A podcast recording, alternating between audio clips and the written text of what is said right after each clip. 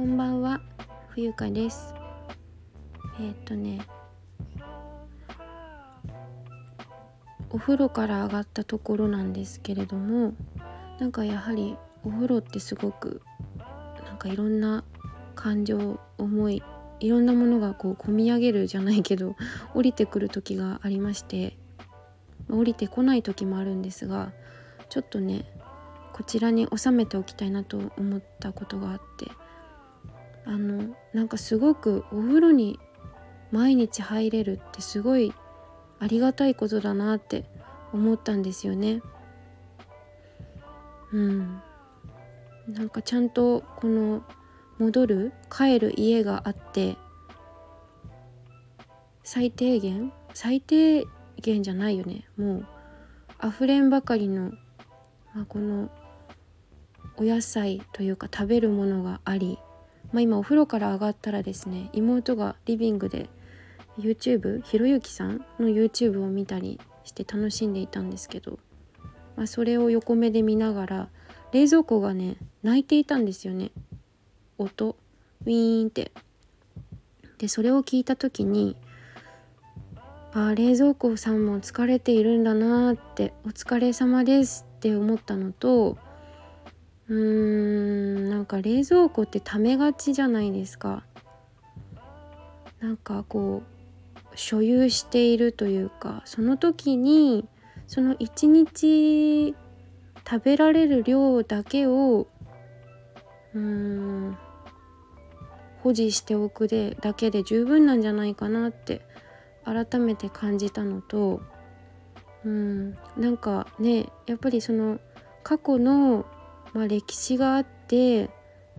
今私たちが生きているわけじゃないですか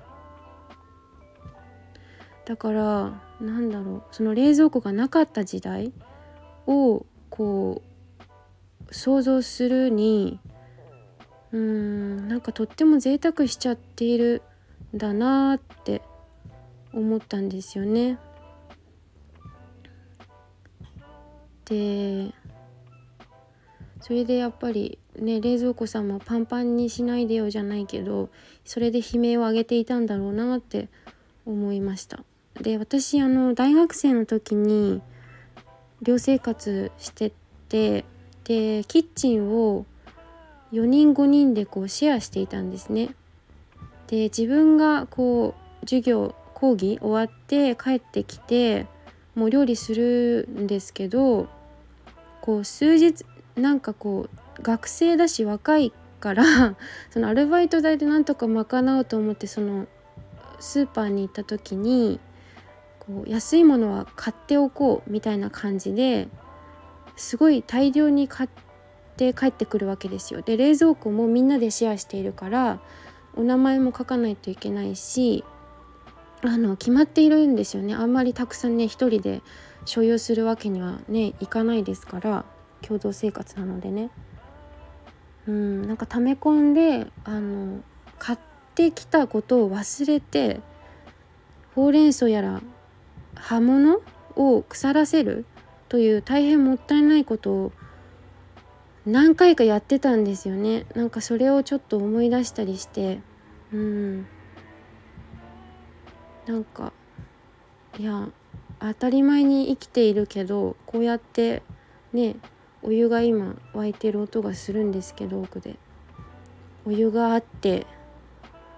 うん食べられるものがあり温かいお風呂に入って体を温めることができちゃんとあの毛布も余って余ってじゃないお布団もあるし暖かいですしね。夏用じゃないしちゃんと毛布だし。で着るものも毎日違うし。なんか改めてそんなことを感じて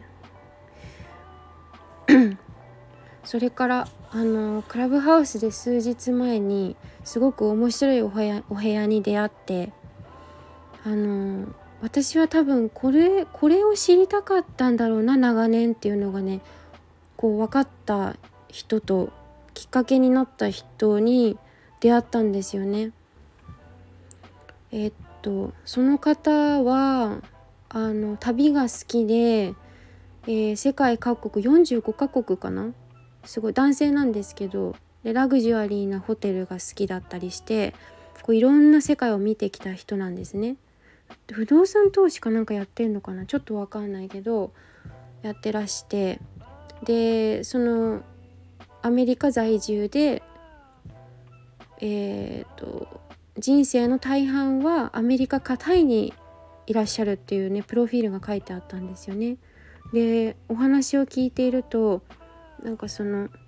日本がなぜ戦争に負けたのかとかうんあの語られてこなかった満州に行った、えーと、岐阜県のえっ、ー、とね YouTube のリンクをこちらに貼っておきますのでもしねご関心がある方がいらしたら是非あの見ていただきたいなと思うんですよ。その彼がお話ししているのはそのなぜ日本がこう強いられてきたのか支配下にされてきたのかってお話をされて支配下というかそうコントロール、まあ、GHQ の問題とか結構政治経済歴史のお話がねこうメディアでは放送されていない本当の話っていうのが聞けたりして私すごく関心があってなぜ日本人はこんなに貧しくなったのかっていう教科書には載っていない本当の真実のそのブラックな部分というか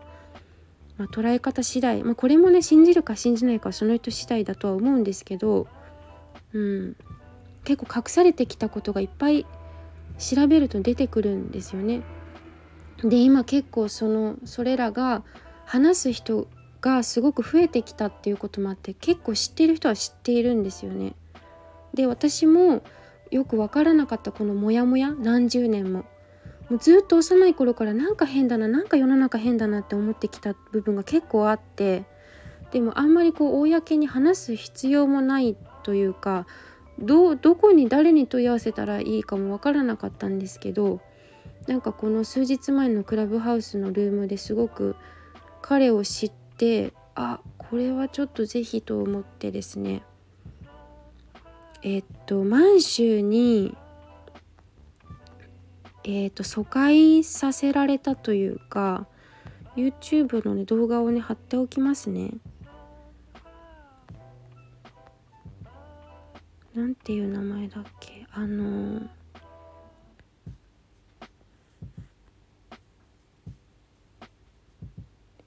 語り継ぐ戦争と性暴力のお話ですね。岐阜県の旧黒川村から入入なんて読むのこれ？入植した開拓団で起きた悲劇っていうお話ですね。そう。既婚女性はえーと、旦那さんがいらっしゃいますので未婚の18歳以上の女性がえっ、ー、とその団体をですね守るために命を授ける。代わりに体を売る。売るじゃないけど性接待と呼ばれる。ロシア軍に体を差し出して。もうそれ聞いただけでも怖くて恐ろしくて。お風呂に入っている間もちょっと考えちゃったんですけど。なんか彼女たちがいるおかげで私たちが今生かされている。まあ今いろんな考え方があるけどこれがねどうとかではないんですけれどもこう未来からこう時系列というかがあるという考え方もありますので、まあ、ただそれは事実なのであの岐阜県のえっ、と村の名前忘れて黒川黒川団かな？そう。で私想像するに接待と言われたらお茶を出すとかお酒を継ぐとかだと思いきやそうではなくて性接待だと。もうなんかとっても生々しくて1時間の動画なんですけどもしご興味ご関心ある方ねあこの動画この話を探していたんだっていう方はですね是非ちょっとあの消されてしまう前に見てみてはいかがでしょうか。うん。ということであのお風呂に入っている入れることを本当に幸せでありがたいことから始まったんですけどこのお話。はい。ちょっと長くなりましたがえーと何かね。感じたことコメントいただきますと嬉しいです。はいいつもね聞いていただきまして取り留めもないお話かもしれませんが私自身が今日聞いて思ったことをこちらに吹き込んでみました。はいありがとうございました。ではおやすみなさい。